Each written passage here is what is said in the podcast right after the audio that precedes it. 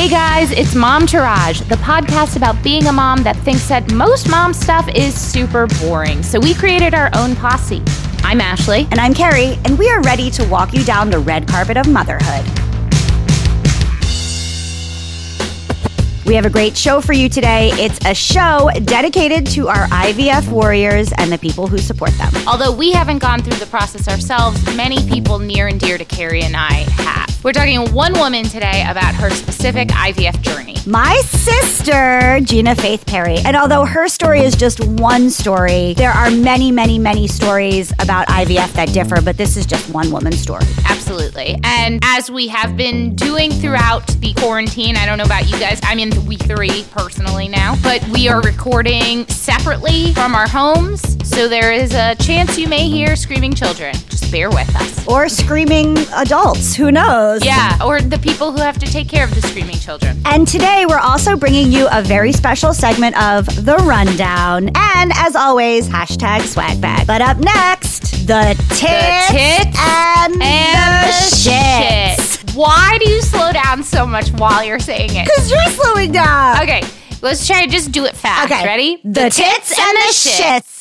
Okay, that sounded like reasonable. Who wants to go first? Why don't you go first? Okay, so my tits is that for Luna's birthday, my dad and stepmom got her a play kitchen, and our plan was to not put it together because it's way too big for our little tiny apartment in New York, and we were going to put it together when we move. However, quarantine times, so we put it together at my mom's house, and I have never seen anything like it. This kid is so freaking excited about this play kitchen. I actually was editing parts of this episode yesterday while she played almost for two hours without me hardly and Wow. hardly interacting with her. It might be just that new car smell for her, but I'm hoping it lasts. It, she's hysterical. Ugh, that's the best when they. I feel like Sebastian went through a period where he could do alone time playing Yeah. for a couple of hours, and then he hit true toddlerhood, and that was that just went out the window, unfortunately. Then it was like, bye bye. yeah, then it was like, "Mommy, you have to play with me for everything." But I'm hoping that's not the case for you. I mean, you never know. So that's my tits, and it's a bit. It's like big double D titties. That's how excited Yeah. this is. Yeah, those are good tits. Those are good tits. And then my shits. Well, one insomnia.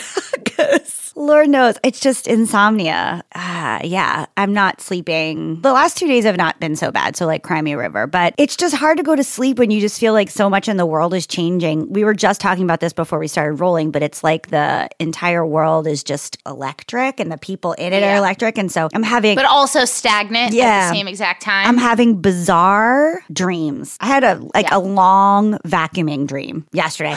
It was like an OCD vacuuming dream and I can't remember exactly but I was vacuuming a surface that was extremely hard to vacuum. That was like weird dream nightmare. It was about vacuuming. So I mean, it could be a lot worse. I mean, it's true, but I just remember in the dream I was vacuuming and it was like this texture that, you know, like when you vacuum one direction, it is one Yes. color and texture. When you vacuum backwards, and I kept Yes. trying to get the texture to be the same. That's a real life nightmare for my Virgo ass sometimes, I have to tell you. I just gonna say how OCD am I that that is what my dream is.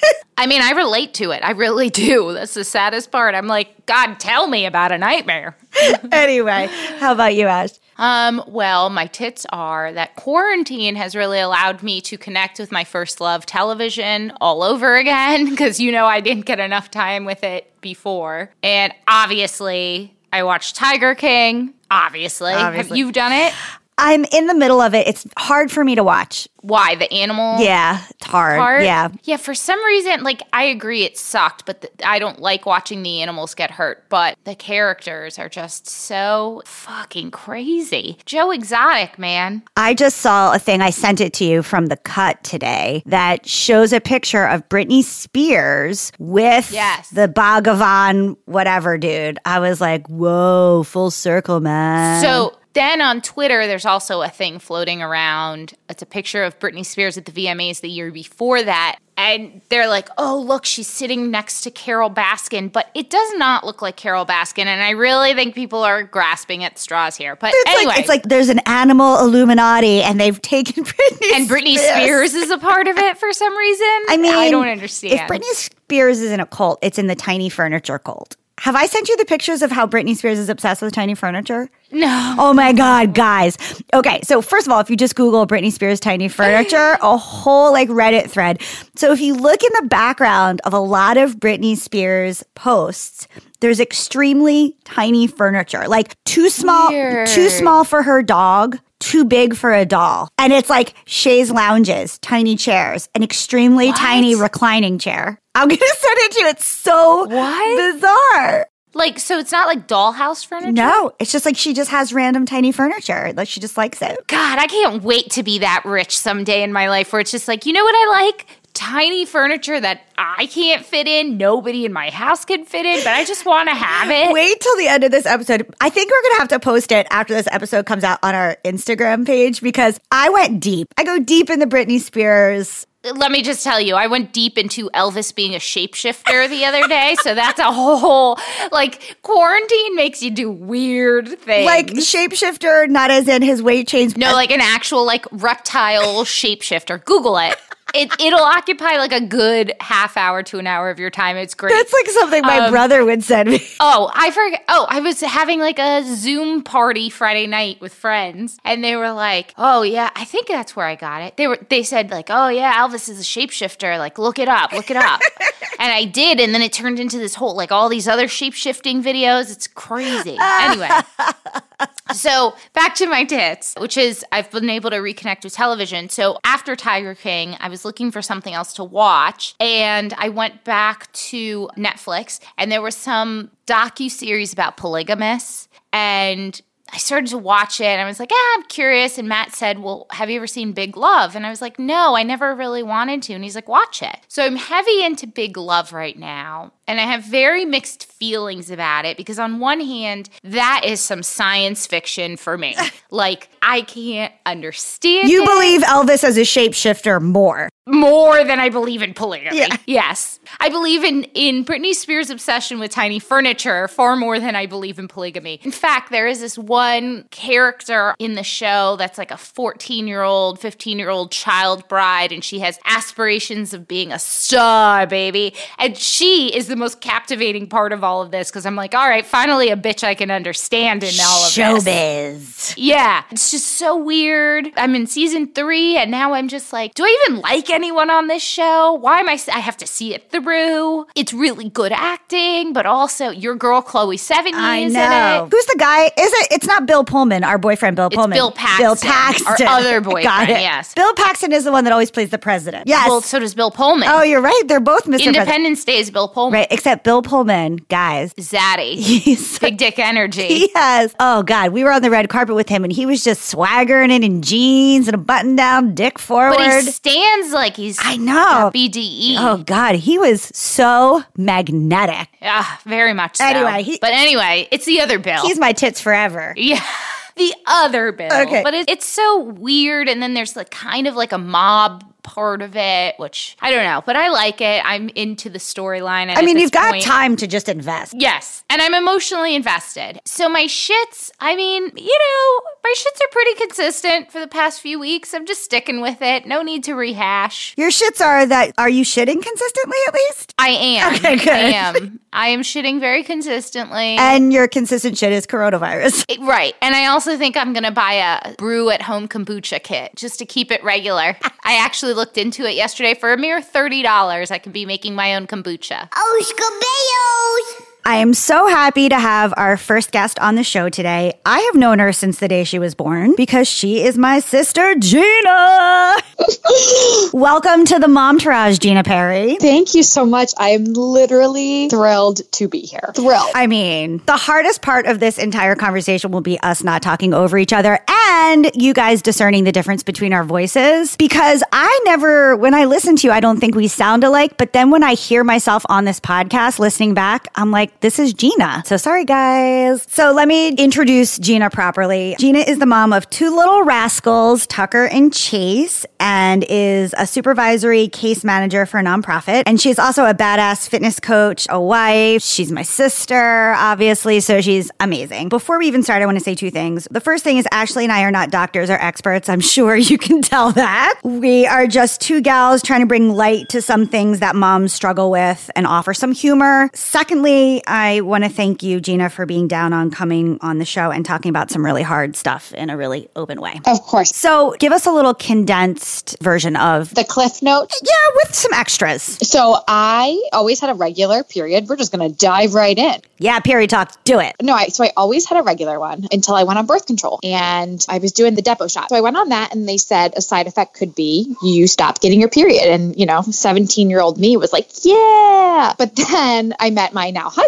and we started getting more serious and we got engaged. And I was like, you know what? We want to have kids eventually. Let me jump off of it. And I did not ever get a period back which in theory is great, but not great for procreating. So I went to a doctor just to see why my period was not starting again. And they diagnosed me with PCOS, which is polycystic ovarian syndrome. We actually saw my doctor before we got married just to see what was going on. And so we got married and we tried for a year, but I wasn't ovulating. So nothing was going to happen. Except that Scott was getting it on the regs. Exactly. Sorry, mom and dad. So we were very lucky to have two fertility centers near us. My doctor immediately sent me to the closest one, and we did the basic pills essentially to make you ovulate, and that didn't work. And did one IUI, which is intrauterine insemination. So essentially, think turkey baster. Right, they spin it, right? They spin the sperm. Yeah. But so like think turkey baster, but like science. And that didn't work. And that actually only has 25% success rate. It is less expensive and typically, not everybody, but typically your insurance makes you do that three times before they will approve you for IVF. And for some reason, my insurance did not require that. So we got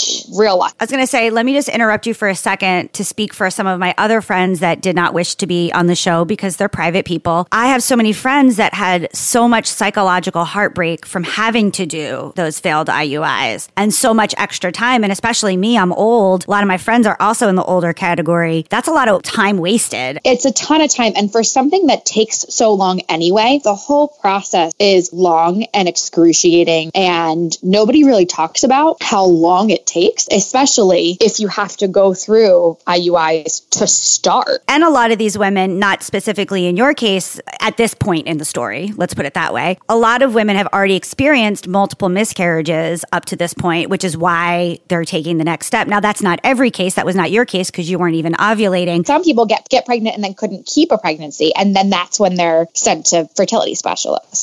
Right. But then they're going to go on top of that and do these rounds of IUI. It's a real drawn out thing. Anyway, continue. it's a mind fuck. And so my doctor, I was very lucky. My doctor was like, Your insurance doesn't require it. Let's move on. And I was like, Awesome. So we had male factor and female factor infertility. We kind of had a feeling IUI was not going to work for us anyway. And so we were lucky enough to not have to do more than one. So we tried out two different clinics. And the first one is very well known. I'm not, I won't mention them, but here in the area, they're very well known. Is it sort of a chop shop kind of thing? Like they do a million of them, so it's a little less personal? Yeah, and they're advertised everywhere. So everybody thinks that that's where you should go. But when I went there, they immediately started talking numbers and charts and spreadsheets and success rates, which success rates I we learned are not really the biggest thing to consider. So you also have to consider live birth rates because unfortunately you can a lot of times women can get pregnant but that doesn't mean that they carry to full term. And so we did not end up going with them. And we found the clinic that we did go to who i loved and they were much more personable. They talked financials but they also talked benefits and risks and they really gave you like a full picture of what you were going to go through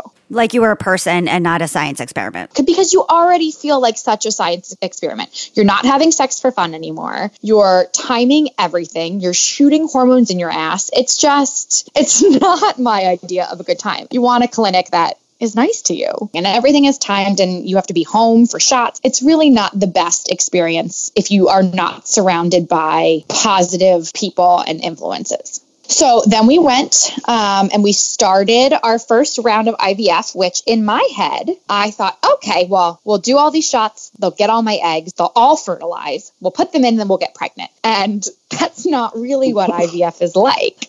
And so it's a lot of shots. And I love my husband, but he could not give me my shots. He did it once and he must have hit like an not an artery, but what are they called? You know, you know what I mean, like a a vein, a vein. So he must have hit a vein, and blood shooted all over our bathroom. And so after that, he was, nope, can't do it. So I taught myself how to shoot myself in the ass. I gave myself the shots. I had tons of what they call follicles, which is where the egg grows. And then they put you in for the retrieval, the dreaded retrieval, which they dope you up, they put you under, and they take out all of your eggs. And I woke up and I was so excited to hear what number that we had, and they said zero. Oh. Terrible. So I cried, all doped up to this wonderful nurse who patted my head and held my hair when I threw up. And they said, We'll try again. And I was devastated. And don't you kind of feel like a big stuffed Thanksgiving turkey when you're all doped up? Like, Yes. Oh my God, Keri. So the first time it wasn't terrible. So the second time we did all the shots again. And I fell asleep and woke up, and they said, We got three. And I said, What the fuck? Because because sometimes I get like 20 and stuff. And at every monitoring, they told me, Oh, you have 30. Well, it turns out you can have 30 follicles, but that does not mean that you have 30 mature eggs that can be used. And so the last time I went through and I was like, this isn't going to work. We're going to have to adopt. I'm never going to have kids. I, you know, we went through all the different scenarios because at this point I just felt done, emotionally drained, financially drained. And We had even briefly talked about me being a donor for you, like very briefly. we had just talked about every possibility in the world. Yep. And so we were very lucky. And the last time we got 20 eggs. So let me just get this straight. You had basically four sets of shooting yourself up because you had the one IUI plus three separate IVFs and and three retrievals, but the first one didn't retrieve anything really. Yes, you are right. So we did the IUI shots, then we did three rounds of retrievals to be able to get the 20 eggs. And I did, they call it hyper ovarian. It's some sort of overstimulation. That's what happened to me the last time. And so I gained tons and tons of weight of fluid to the point where I looked about six months pregnant. And they mm-hmm. have to monitor you because it can be super dangerous for your body. This was before retrieval. No, this was the last retrieval. So, so this is this is where it gets interesting. So after you retrieve is when you go into hyperstim.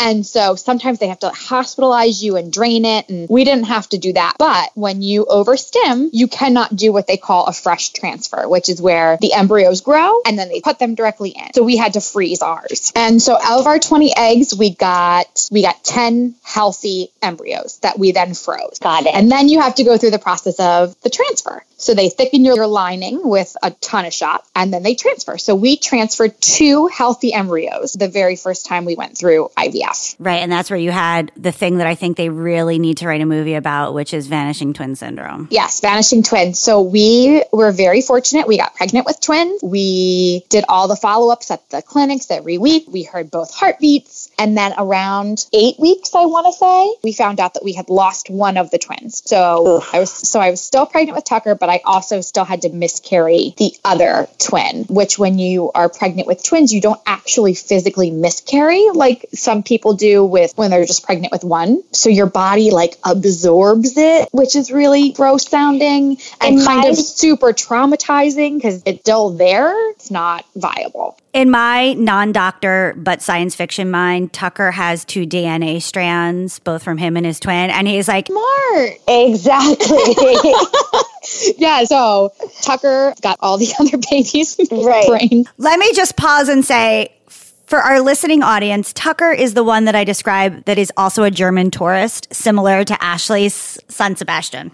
Okay, so then we're at the point of the story where you lose the twin, which is the worst part of the story.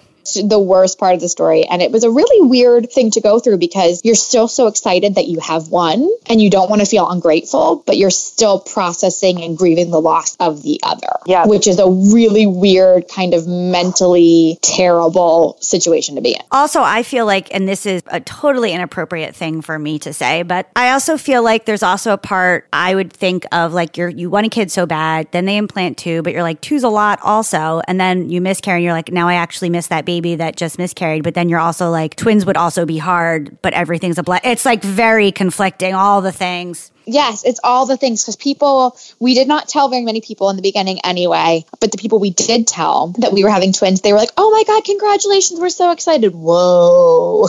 Like, Yeah. because twins is a lot. And so it's so weird. Like, you know, I had somebody tell me, God doesn't give you more than you can handle. And I wanted to throat punch them Yeah. because that's not something you say to anyone, nor someone that's been through infertility. But now that I'm out of the situation, I can see it was her polite way of kind of trying to reassure me that everything would be okay. And I mean, it might have been me, and I wish you would have just said, bitch, don't tell me what I can handle. if it was you, I totally would have said, "Bitch, back off." But no, it was it was a friend who did not mean anything by it. But we did not tell a lot of people when we were going through the process, and I think that's pretty common. We are listen. I don't give a fuck. I you know I say I I tell everyone everything. Infertility, your vagina is out to the world always. Right. But you know, I told you guys, I told mom and dad, I told our brother, and I told just like a very very very tiny handful of my friends because number one, I didn't have to feel like I had to update them like, oh, okay, well, this didn't go well, and now we have to do another round, or oh, I'm pregnant, oh, I miscarried. You know, I didn't Yeah. want to have to share the uncomfortable stuff or feel like I had to share. And then also, you know, in every family and every group of friends, there's like the asshole that always has something to say, and I just didn't want to hear it. You know, we were trying so hard for a baby, and I didn't need to hear, oh, you're so young, because at the time I was 26. I didn't want to hear, oh, you're so young, it'll happen, or oh, just keep, you know, have fun practicing, or just Right. relax. You know, all the terrible things that people actually say, which, newsflash, if you don't go through IVF and you know anyone that is struggling to have a baby, don't, for the love of God, say any of those things. I have bunches of questions, but I'm saving them to the end, but they have to pertain to some of these things. So, okay, so vanished twin, and then then what happened? So then I was very nervous the whole rest of my pregnancy because obviously when you go through a loss at any stage, you're therefore wrecked the entire rest of your pregnancy just so nervous and then we didn't have the easiest pregnancy i was put on bed rest at 30 weeks because i was having contractions and starting to go into labor 10 weeks early and then i stopped feeling movement one night when i was 34 weeks and five days. And so we went to the hospital and they said oh nope we got to get him out right now which is terrifying. So we had an emergency c-section and tuck was born five weeks early little four pounds 13 ounces. But then we had our baby. But then it doesn't stop there. Panic and the fear don't stop. Because then you have a newborn who's early. It's like you're so traumatized from all the things that you go through with IVF that then when you have your baby, you're so grateful and you're petrified that something is going to happen to them. Terrified. And we are already pretty terrified people. Yes, we are. So to go through a miscarriage and to go through IVF and wanting a baby your whole life and then to have this little baby, you are so panicked that something is going to happen. My therapist actually told me that there is a very strong link with people that have infertility or go through IVF and postpartum. And also if you're a C-section mom, your chances of postpartum double or something like that. Don't quote, but it's something crazy like that I'll ask Fran. when you have loss and you have infertility and then you have an early baby and then you all of the things it just leads to a lot of postpartum anxiety or postpartum depression and that's very real So then you decided to do it again. I, I said it was so much fun the first time let's do it again and so about a year and a half after we had tuck i was so convinced that it was going to take us forever again to get pregnant we already had our embryos frozen in storage and so we went through the process again So technically, Chase and Tucker are the same age, but Benjamin Button. they're Benjamin Button the same age. Yes, because they're all frozen at the same time. And so we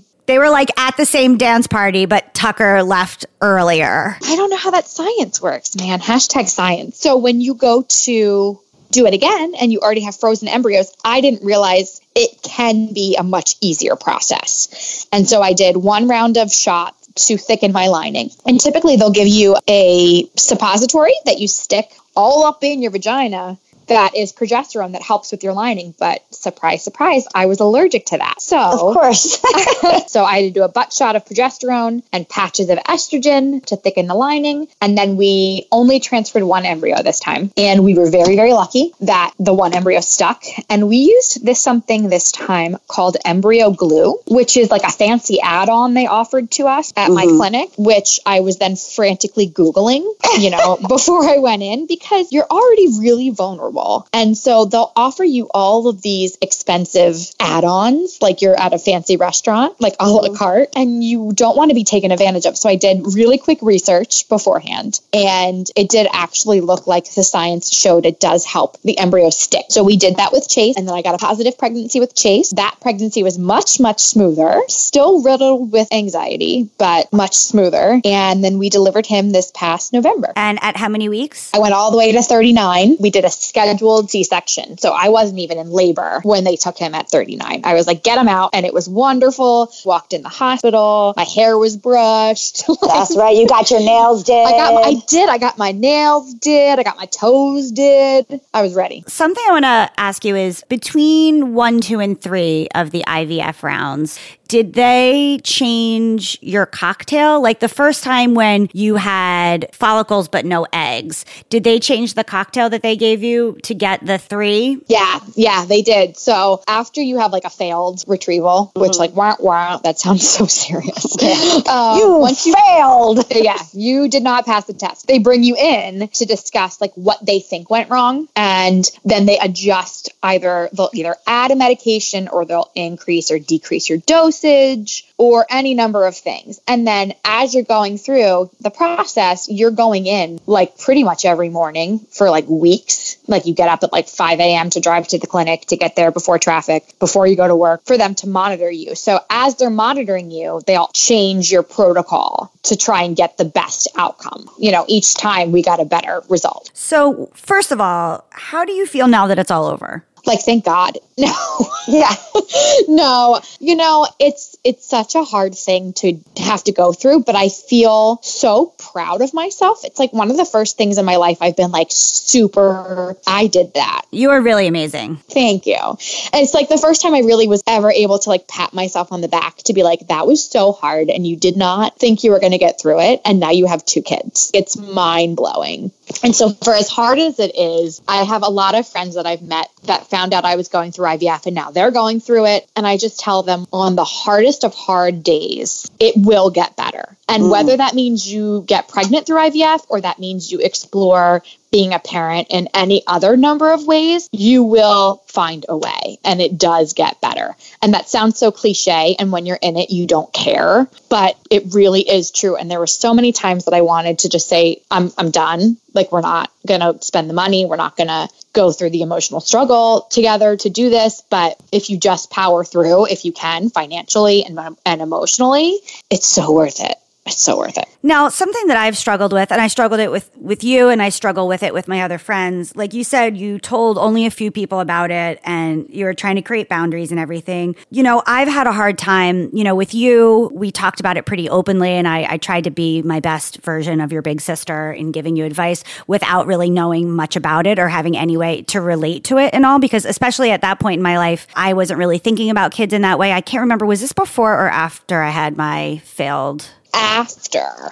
Right. And I think I had decided I was not going to have them. So I, I was At that Probably. point, you were no longer ha- wanted to have kids. right. So it was like a tricky trauma time for me too. So it was like weird to talk about stuff. And I was trying to be the best I could be. But I know with other friends who have told me that they've been going through it, I don't know as a friend quite how much I should ask about it and how much I shouldn't ask about it. And because I'm such a busybody, nosy pants, I basically have a podcast about that.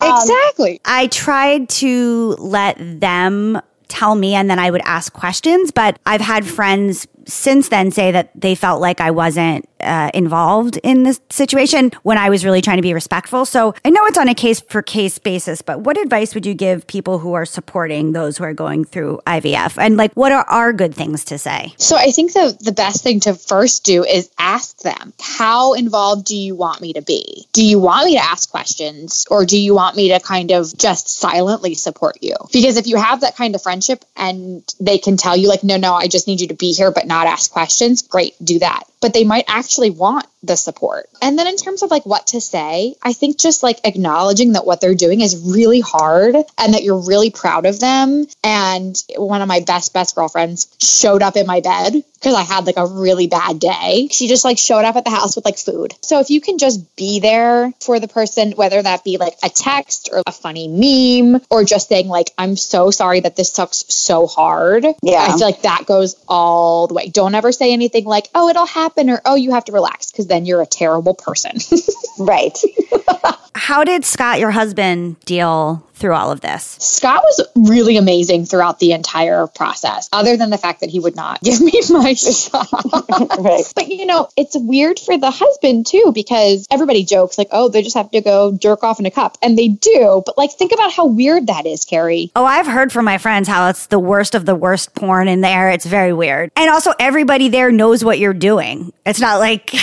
Yeah, no, exactly. Anyway, he was wonderful, other than the butt shot. And there were times that I would get really upset that things weren't working or things weren't happening as quickly as I wanted them to. And he never tried to be, oh, relax or, oh, it'll happen. He just let me feel what I needed to feel. And then when we were moving on from feeling that, we moved on. Okay, so you have eggs left now, right? What do you think you're going to do with them? I know it's a hard question. So we pay yearly to keep them frozen. And part of me just wants to keep them frozen forever. Yeah, I know. Because the only other options you have, at least at our clinic, are you can donate them to science, you can donate them to another couple for them to adopt your embryos, or you can just destroy them. So they're not really easy choices at all. I love the idea of donating them to another family, and I want to believe that I'm that good of a person, but there are children, like genetically. And so to have them out in the world. So right now, I think we're just going to keep them on ice like a good vodka martini. Ice, ice, baby. Too cold, too cold. Ice, ice babies. Literally. What resources would you recommend for women going through this? Where should they go to receive comfort and help and anything you want to share about things that people going through IVF that will help them during this journey? So the beauty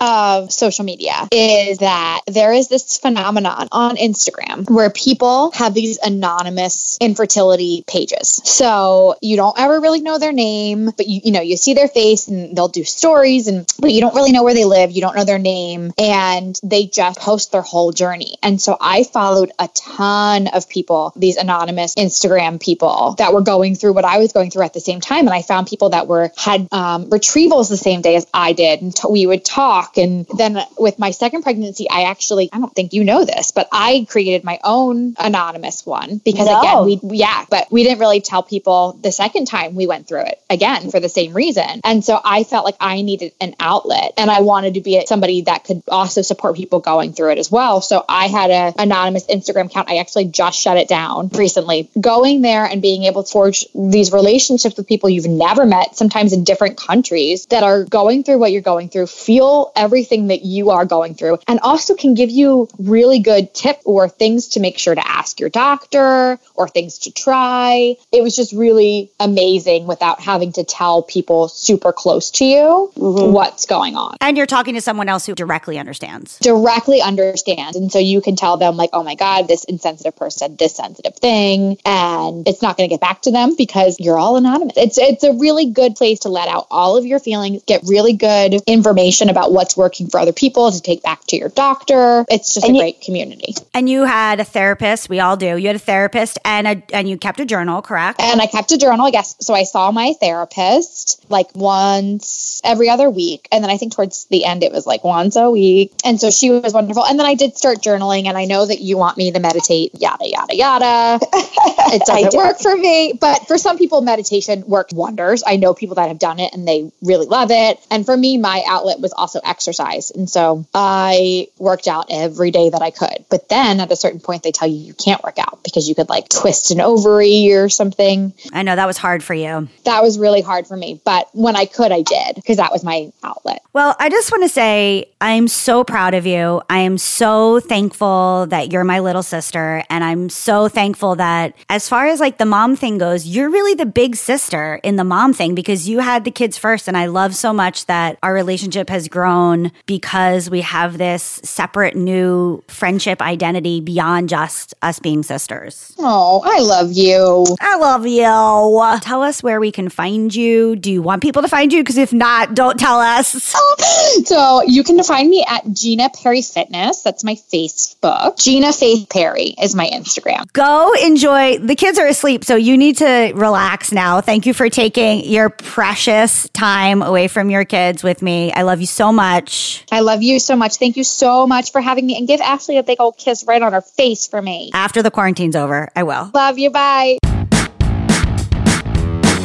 You know, Keri, this social distancing thing is really hard. I think I realized that I miss human connection. Oh, I do too. And I miss you, like you in the flesh. I miss you so much. I've been wanting to send care packages to all of my girlfriends. One, because I'm at my mom's house, so there's plenty of things to send from here, but I'm sure nobody wants any of my things from the 80s and 90s.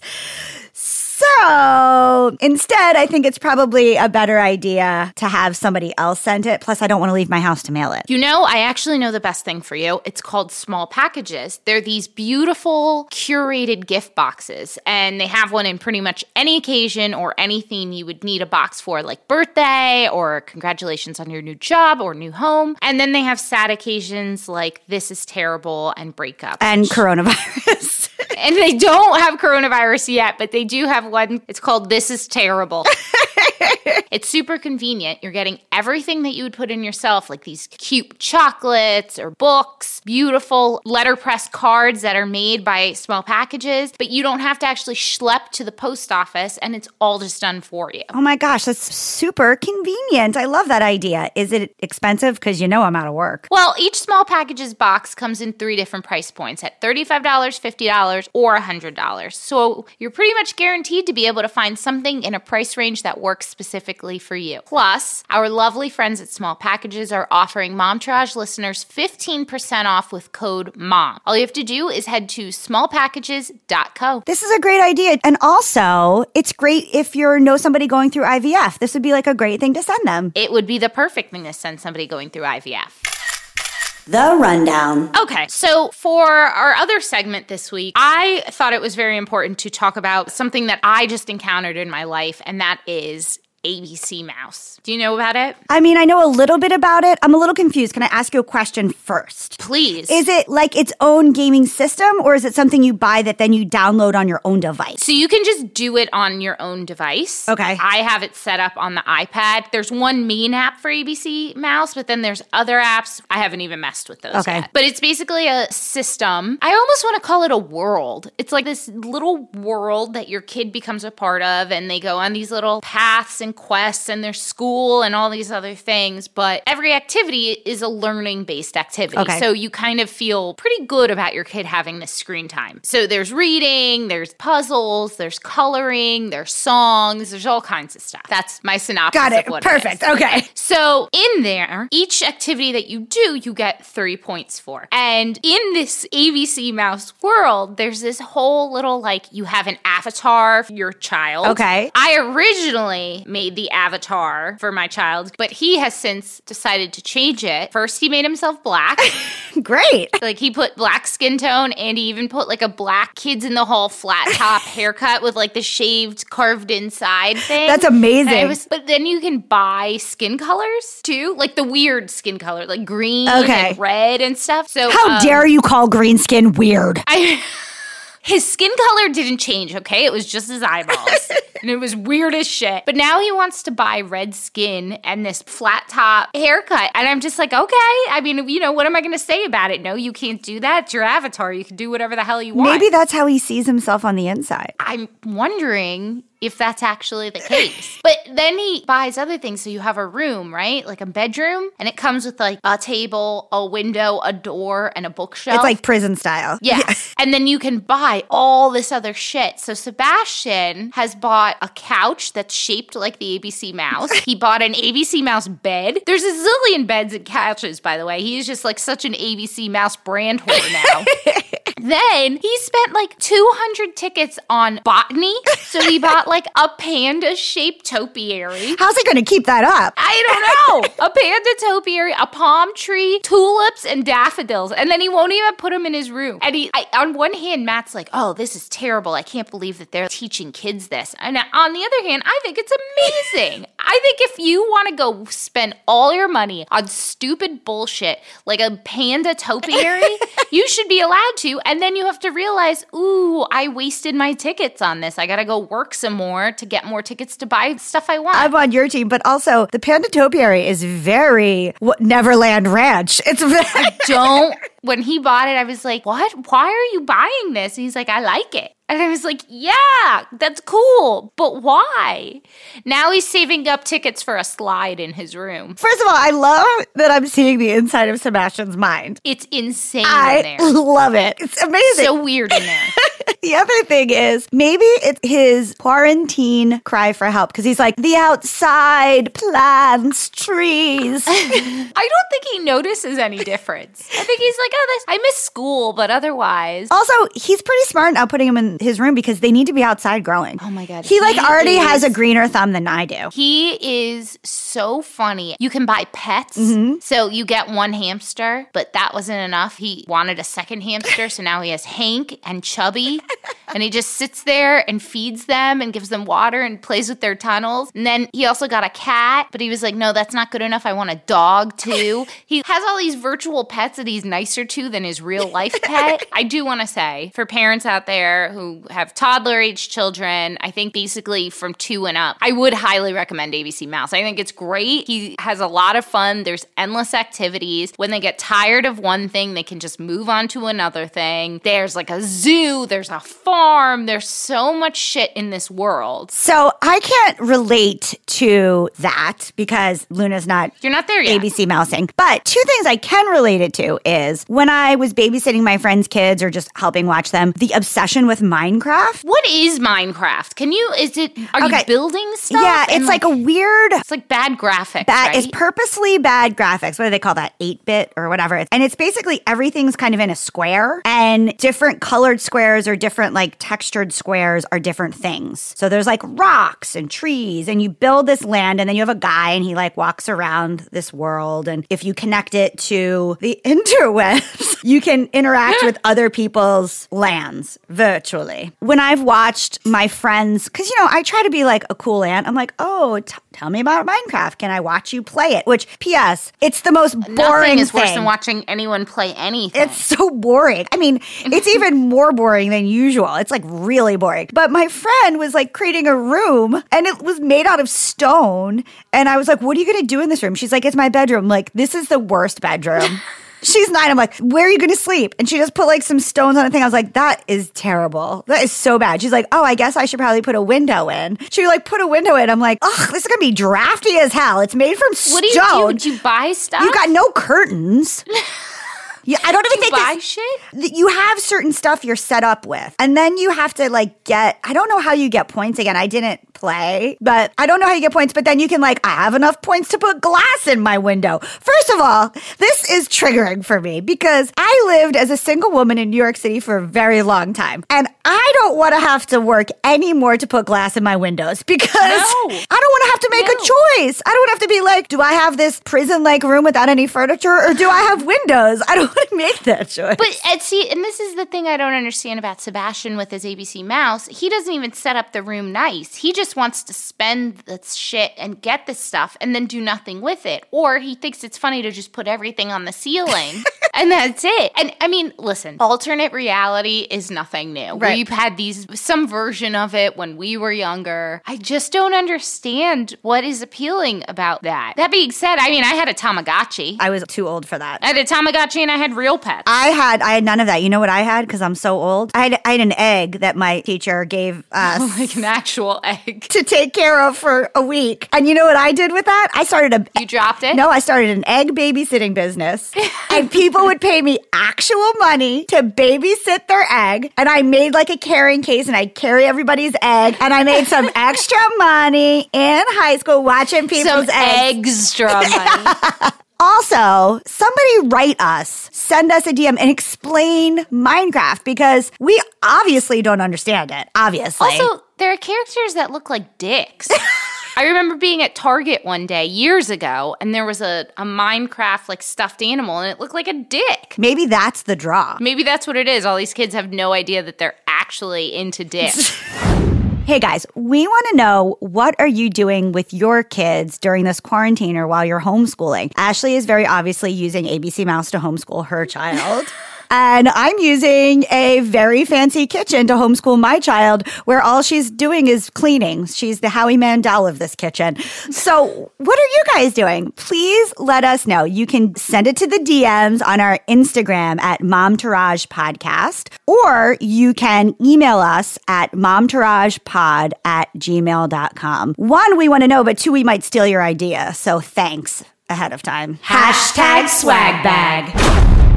All right, hashtag swag bag. You guys know these are obsessions, the things we would put in a swag bag uh, for you, for ourselves, and we just can't live without this week. Should I start? Sure, please do. So this week, I loving, loving, loving, and have been for some time. Wander Beauty makes a great mascara called Mile High Club Volume and Length Mascara. They were really nice, and like a few, I don't know, a couple months ago, sent me a package of all this stuff to try, and there were a lot of great things, but my number one favorite thing was the mascara. I've been wanting to try them out. I've been wanting to try out their lip oil and that mascara for a while. So I got the lip oil also, mm-hmm. and I have some lipsticks of theirs. All their makeup, I think, is so great. Everything I've tried. But the mascara is really wonderful. It's like lengthening, it's thickening. I like the brush a lot, mm-hmm. you know, the, the wand. Yes. I do have to scrape some of the product off before I put it on. I always have to do that. With, a little excessive. I have to do that with every mascara I use. Agreed. Agreed. But I think it's so great. And because I love it so much and they had sent it to me, I did contact them to see if they wanted to offer our listeners a discount. So we now have code MOMTOURAGE20 for 20% off your purchase at Wander Beauty. And just so you guys know, I just want to remind you these are products we do genuinely love. We have not been paid to talk about these products. And we are going to try and reach out to them pretty often to see if we can offer you guys some kind of discount. Deals, deals, deals.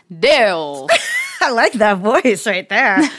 Okay, so mine is, you know, we got sent these beautiful necklaces from Cut and Clarity, the booby necklaces, which a bunch of our friends have, and we love them. And they very generously. Mine on right now. Yay! They very generously sent us these booby necklaces that are the tits, yeah. literally. And I was just so impressed with their message and so impressed with their product that I went there to try to choose something to commemorate Luna being born. I've been really trying to figure out what I wanted. Lee and our birthday just happened, and I've been trying to send him an idea for what to get for me. And I'm having them make me a really cool Luna commemorative birthstone necklace. I love that. And I just love, again, we talked about it in an episode before, so I'm, I'm not going to talk too much about it, but they employ New York workers. It's all sustainable, sustainable and fair, and fair trade, made to order, so there's no waste. They're not making a bunch of product and then having try to push it or anything like that. It's made to order. So I'm super excited to get it. You know I love jewelry. I'm a Jersey girl who loves jewelry. And who is and so is the owner of Cut and Clarity, Jersey girl who loves jewelry. So Cut and Clarity is offering our Momtourage listeners a little deal, deal, deal. It's $50 off your first purchase with no minimum purchase required. Just use the code Momtourage when you sign up for their newsletter. And then there's also an exclusive Momtourage Club, which is for every $500 you spend at Cut and Clarity with the code Momtourage, you receive $25 in jewelry credit towards your next purchase. And you can just save up the credits and use them as you go. So I love it. They have a really nice deal for our listeners going on. I've been wanting to have a Sebastian nameplate necklace for myself made, so I might just go to them. I know, I love them. Yeah, so that's my hashtag swag bag. So thanks again to Gina for being so open and honest with your journey. I just want to say to everybody out there who has gone through this or who is in the process of going through this, as always, you are not alone. We're here for you. There is plenty of resources for you. And my sister's journey is not necessarily everybody's IVF journey, but we wanted to highlight at least a little bit of that IVF experience. Yeah, and I think it was uh, really nice and special for people to hear you and your sister talking together. Oh, I know. It was uh, so nice. That's our show today, folks. We're thinking of you during this time. Hope you got a few laughs. Stay safe and stay sane. Bye. Okay, that's our show today, folks. Thank you so much for giving us a listen. Please do not forget to rate, review, and subscribe. We are out here on our own, and these things really, really matter. We want to hear from you. Tell us what you want to hear. Email us at momtouragepod at gmail.com. follow us on Instagram at Momtourage Podcast to hang out with us all week long. We are here for you. You are not alone. We got you. So go ahead, girl. Know this posse is behind you and go slay. Mom Momtourage is written and produced by Ashley Heron Smith and Keri Sotero. Recorded and mixed by Lee Mars. Our theme song, MILF, is by the band Mama Drama. You can find them on Instagram at Mama Drama Band or mamadramaband.com.